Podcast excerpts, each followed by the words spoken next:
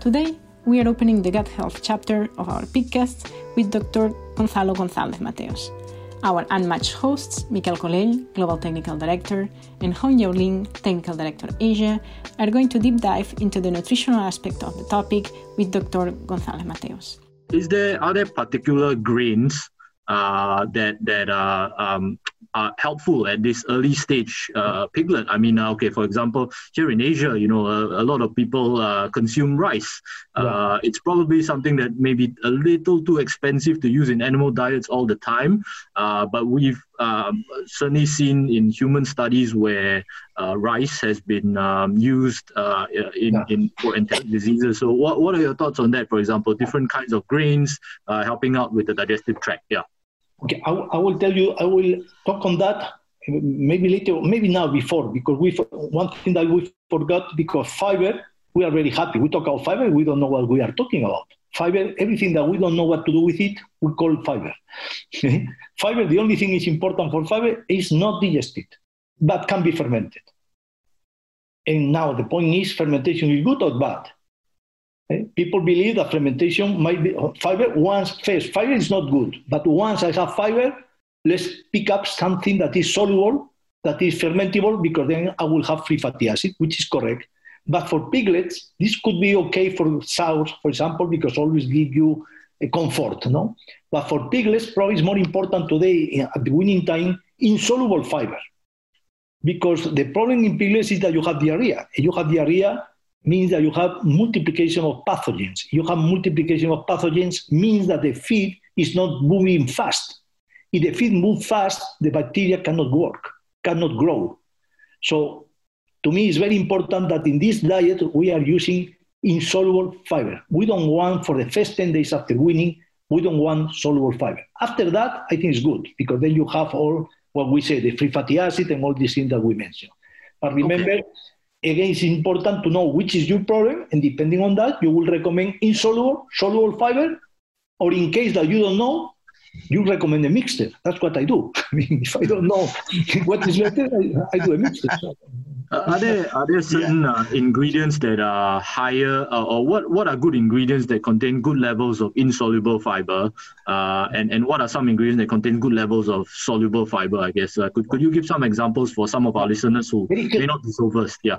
With fiber, you have to be careful because all of them are totally different. And when you say one of them, it's not necessarily correct 100%. But let's say an example to me, very clear of insoluble fiber is oat hulls. In general, all the cereals are very rich in insoluble fiber. Oat hulls, even rice hulls. Rice hulls has a problem that is very, very high in silica. And the silica might affect the digestive tract because it's very I mean, you, you, you can have some problem with the silica of the rice hull. But the straw, I'm using Spain straw also. It's difficult, more difficult to handle, but it's correct. So these oat hulls. Oat hull has, for example, as an example that I put, have two benefits. First, it's insoluble, and second, it's not fermented. No benefits, two, two ideas. And now, the opposite could be sugar beet pulp. Sugar beet pulp is soluble and is not lignified, so it's very easily fermented. So depends what you want. No, I want free fatty acid. Make sure that you use sugar beet pulp. No, I want something that move the feed out of the digestive tract. Sugar beet pulp will not do that because it's not lignified. You will need something that is lignified as hull or straw that will move the feed out so the animal will not grow because the fiber is reducing the digestibility because it's increasing the rate of passage. But my objective is not that. My objective is not to have diarrhea. In order not to have diarrhea, you have to move fast the feed to avoid multiplication of microorganisms. And, and what did the rice on, on, on that? Because I remember being a kid, my mother always eat rice. Yeah. This is this is important. Now let's go to the cereal, which is the part.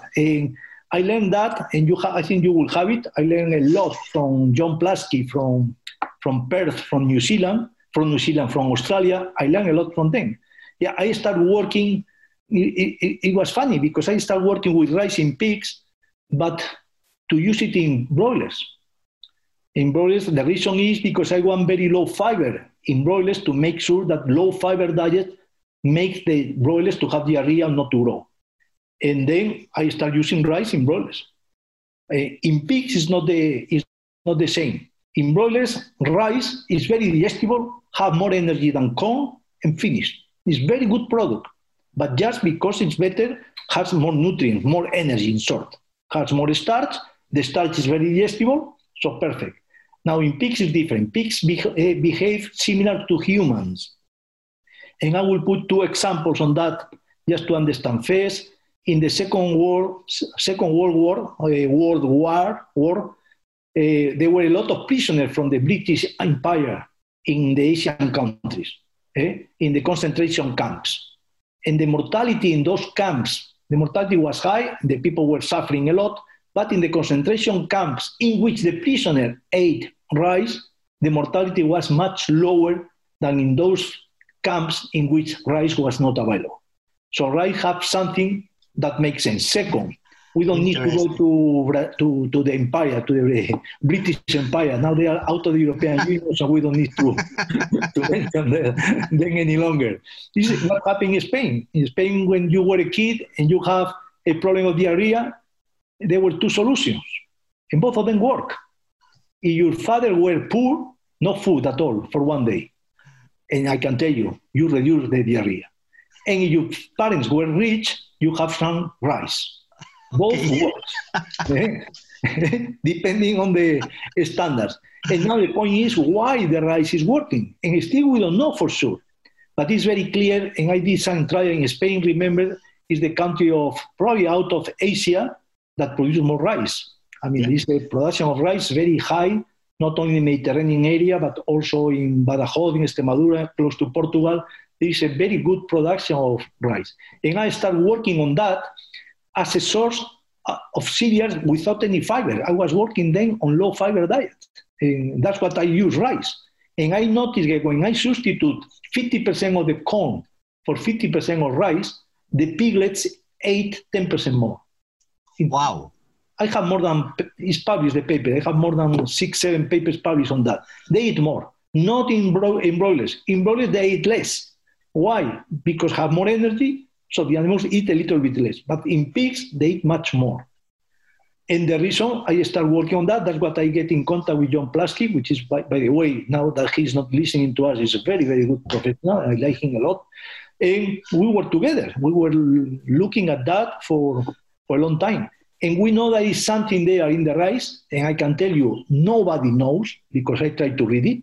Nobody knows what is inside there. But I know, for example, that in some way, when you go to the hospital, usually the first thing that they do before asking, I mean, first they ask you for the bank account, no? But after asking for the bank account, they put you some serum in the blood, no? They just put you the, and in this uh, serum that they put in blood, there are some components from the rice too. So means that probably what they are doing is when the piglets die, they are always dying for dehydration. They are not dying because of coli, because not dying because of salmonella. It's dehydration. And what they do with you in the hospital is the same. They put you because the main reason of mortality is you dehydrate. So they put you. It's very cheap and that. And the serum, to me, the rice has something that will not let the animals to dehydrate as uh, that quickly. But it really is just you give it and the animals will eat more. The feed conversion is not much better, it's slightly better. But the main reason is that they grow much more. And one thing that I noticed in my research against what the John Pluske, and I called him for that. John, you told that with rice the animals will, uh, will have less diarrhea. So, but in my experimental farm, when I used 60% rice, the piglets have more diarrhea. But I noticed he told me this is not possible, Gonzalo. You are not looking at the right pigs. so, so, so, it was correct. The pigs that have diarrhea in my facilities were the big ones. Why? Because they were eating a lot. So it was a diarrhea, but it was not a diarrhea because of Brachyspira. It was not. The diarrhea was because they were eating a lot, so they have a, a, a, just excess of consumption. But when you treat this animal with any antibiotic, the problem totally disappears. So right now, this paper was published more than 15 years ago when I started working on that. And rice, to me, is a very, very good product for piglets. And I will tell you one story because it's good. I was very happy because 15 years ago, I mean, I thought I, I discovered the world. No, you always believe that you are the first one.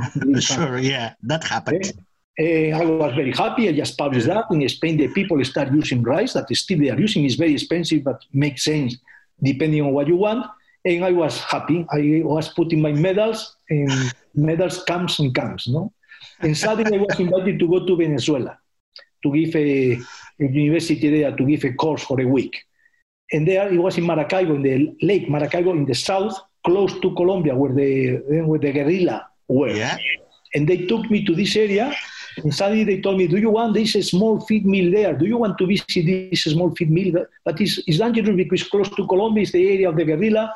And I said, "Okay, if I'm here at home, I have my mother-in-law, so I prefer to with the guerrilla." No? So, no, it's a nice lady, by the way. No? so I went there to the feed mill, and it came out that the nutritionist was not there. It was a small feed mill, no? But in Venezuela, I mean, and then I say, what is it? Suddenly they told me, well, the, the, the nutrition, is not here, but I will show you the feed mill. And suddenly I saw broken rice in one of the corners. And I went there and I said, the guy that was with me was the production manager. Say, what is this? No, no, say, this is broken rice. And what do you have here? Because I thought, said, no, no, the nutritionist there was a lady that I never met, told us not to prepare any diet for piglets without adding at least 30% of broken rice. So they destroyed all my feeling. this lady in the middle of the oh my goodness way, knew more than better than me what to do for nutrition. Oh my goodness, that's wow, that's this, that's a really nice history, Gonzalo. you know, as, as, they say, right? Um, a, a, good idea is uh, always copied. So yeah, yeah. No, I learned. I learned from that because I know now it's more important to copy, to improve copies than to invent something new. But do you know this is this is something that I, I think that it's great and, and only happens to people like you that the, you are always ready to learn and doesn't matter where doesn't matter from who because uh, sometimes it happens that some people or I don't want to say cultures, but some people they they they hesitate to learn from someone that they may consider that they will not give uh, something. But but this is a, the best example that in every place in the world, even in the most hidden place, you can learn. No, but this is what you said is important also in life. It's not related to pigs; it's in general. Yeah. We are here talking just in general. We don't need to to talk only one thing. One thing is very important.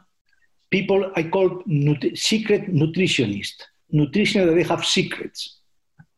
The same happen with pathology, everything. No? And to me, in general, of course, not 100%, but when you have a secret, it's because of something. and usually it's because you are doing something wrong. That's very clear to me. Not 100% of the time. So. No, no, but yeah. nice, nice, nice. You have nice. secrets, and be careful. I mean, this is for something. And, and, this is just philosophy. I think life at the end is philosophy. I, mm. it is. I'm totally open to talk. And for example, on my presentation, I don't have any problem on people using it. I don't send PDF people want to use it. I don't have any problem. It's part of my work. No? But I say one thing. When I am open, I always tell the same thing. In China, Spain, Mexico, I only have the same thing what I think.